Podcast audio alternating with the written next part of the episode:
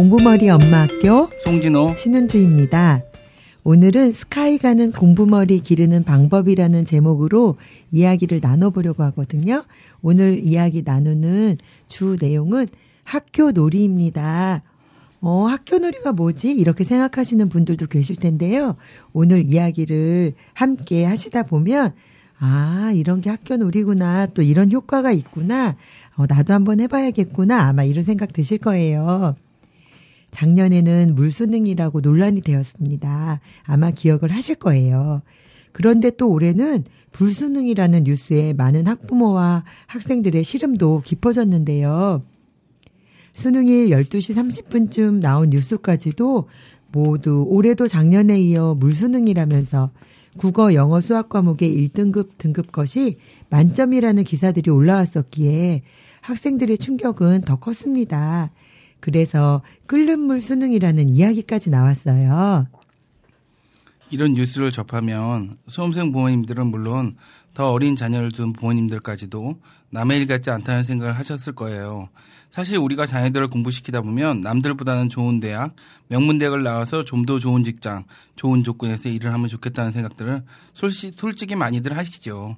아주 많이는 아니어도 말이에요. 그렇지만 이렇게 인생의 선택과도 관련 있는 대학 입시에서 난이도 조절 실패, 학생들의 사례를 접할 때 학부모 학생들은 항상 혼돈스럽죠. 어떻게 공부해야 될지 막막하기만 하죠.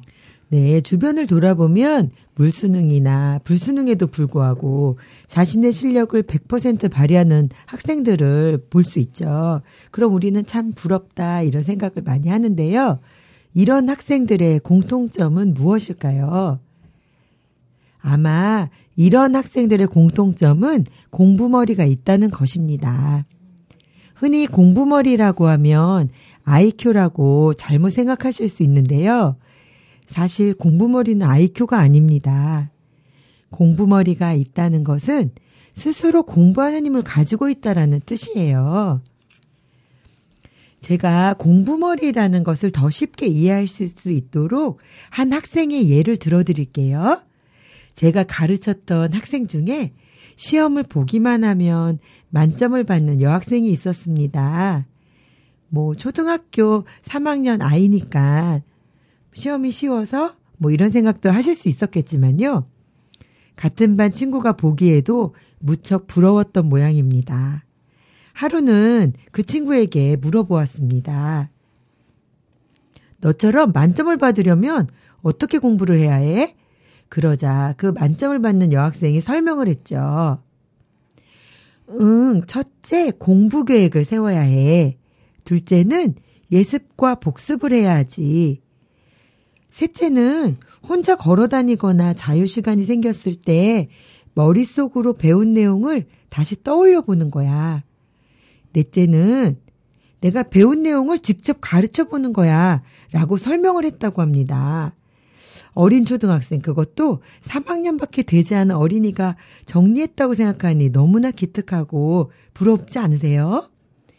무척 쉬워 보이지만 실천하기는 참 어려운 방법인데요. 그럼 만점 받는 학생의 공부 비결을 들은 다른 학생은 어떻게 되었을까요? 만점을 받는 학생처럼 그렇게 되었을까요? 그런데 안타깝게도 결과는 그렇지 않았습니다. 친구의 조언 중 공부 계획 세우기만 며칠째 하고 있다는 후문이었습니다. 사실 이런 실수는 중고등학교 학생들 중에도 많은데요. 플래너에 온갖 빛깔의 펜과 스티커 등으로 아주 휘황찬란한 계획만 세우다가 학습 시간은 다 보내고 정작 공부는 하지도 못하고 시험을 보거나 또 시험을 망치는 경우가 많지요. 공책 꾸미다가 시간을 낭비하고 뭐 그러니 좋은 결과를 보, 보기는 어려웠겠죠. 아무리 좋은 방법을 들어도 제대로 자기 것으로 만들지 않으면 즉 자기 공부머리가 되지 않으면 아무 소용이 없다는 그런 사례가 아닐까요? 여기서 저희들이 집중해야 되는 내용이 있는데요.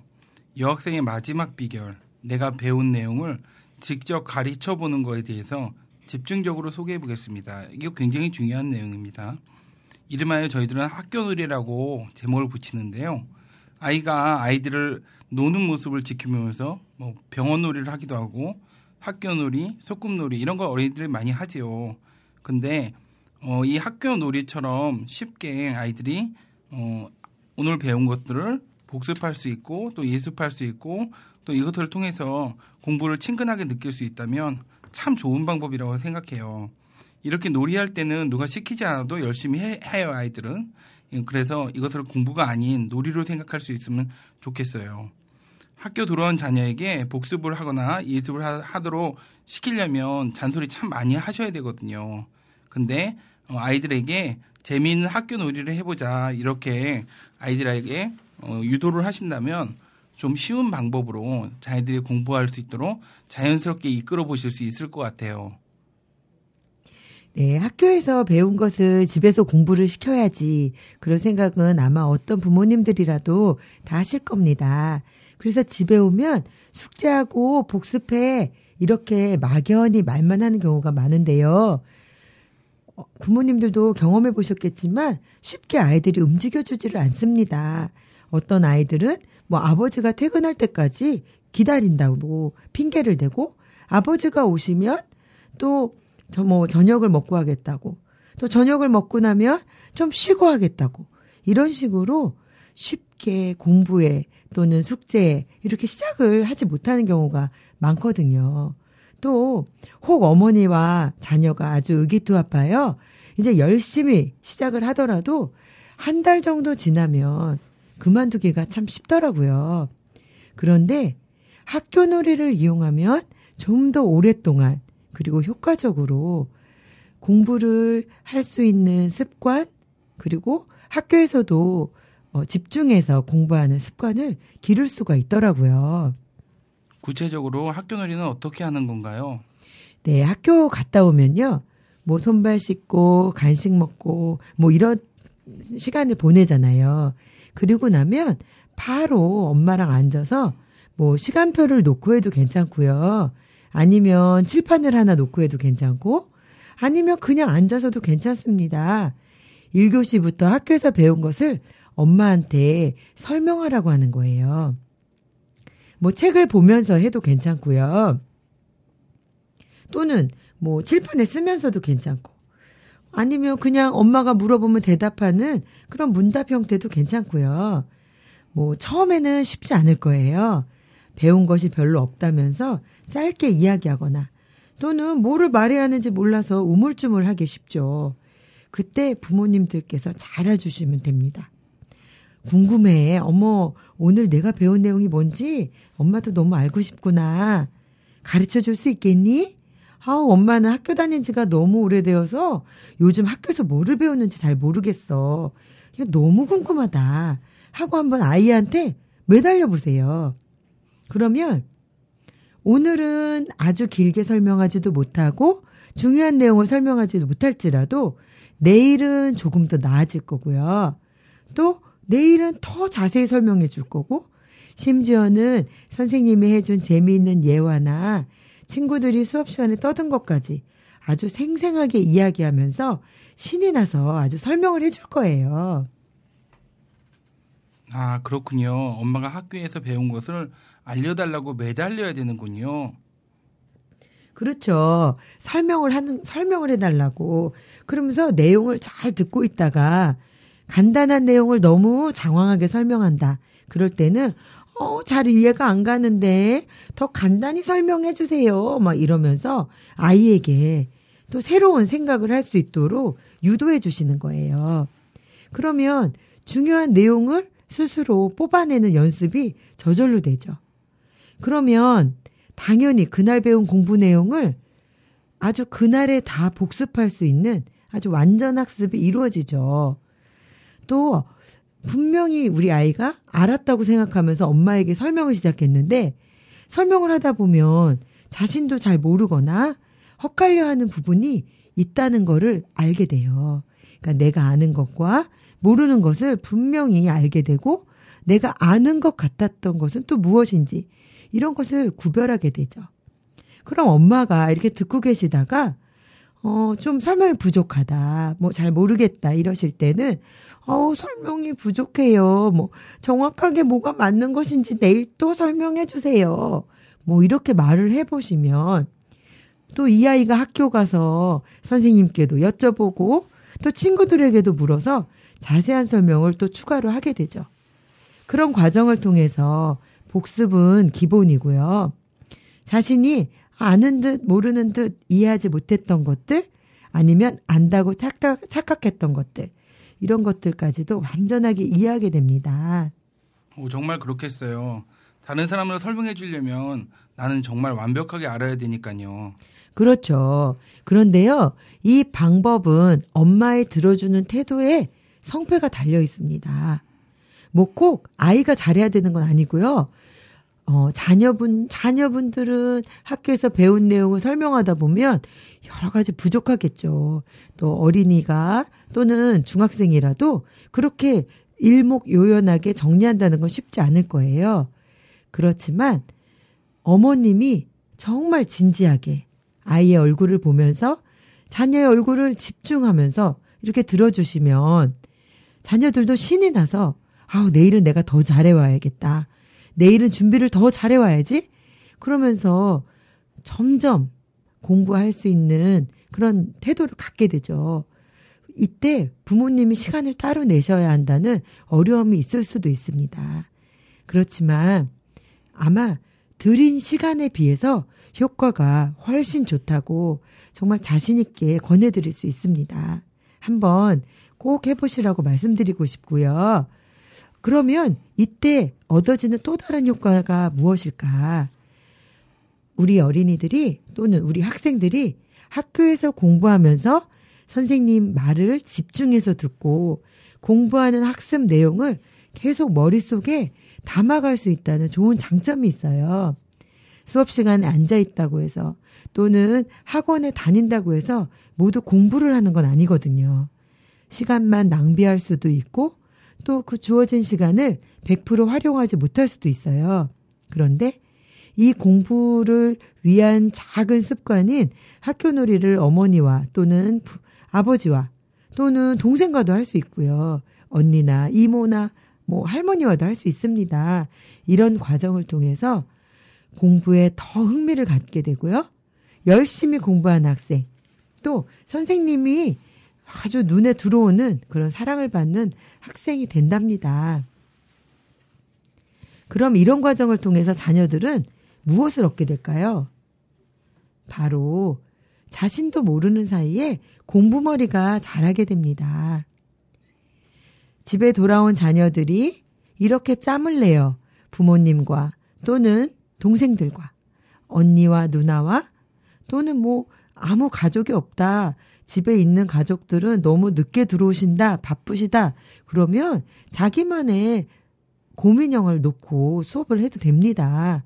그렇게 학교 놀이를 하다 보면 그저 학교에서 배운 내용을 설명하고 뭐 이런 그냥 단순한 시간이 아니라 교과서를 다시 살펴보고 내용을 설명하는 짧은 시간이지만 그런 투자를 통해서 내가 배운 것을 완전한 자기의 것으로 만들 수 있습니다. 학교 놀이를 매일 2, 3년 동안 한 학생과 그냥 예습 복습한 학생은 공부를 바라보는 눈이 완전히 달라졌게 됩니다. 내가 그저 공부를 수동적으로 할 때에는 보이지 않던 차이가 내가 공부를 가르쳐야지 하고 결심하면 바로 눈에 들어오게 되거든요. 내가 배운 것을 매일 효과적으로 설명하려고 수업을 듣고 들은 내용을 정확하게 이해하고 이해한 내용을 쉽게 설명하는 능력은 같은 시간 공부했을 때 학습한 내용을 이해하고 암기하고 핵심을 파악하는 능력의 차이로 이어지게 됩니다. 당연히 이런 능력은 성적 차이를 만드는 열쇠가 됩니다. 아, 그렇군요. 제가 얘기를 듣다 보니까 한 아이가 생각이 나요.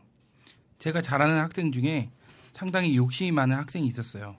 겨우 초등학교 2학년 아이였는데 엄마에게 이런 얘기를 해요. 엄마, 영어는 입으로, 수학은 손으로 공부하는 거야. 라고 이야기를 했어요. 정말 그렇죠. 수학을 어려워하는 학생 중 손을 쓰기 싫어하는 학생이 많죠. 눈으로 풀려고 하니까 실력이 늘지 않고 자꾸 계산도 틀리고 손으로 풀고 식을 바르게 쓰는 습관을 갖는 것만으로도 수학 실력이 한 단계 올라가는데 말이죠.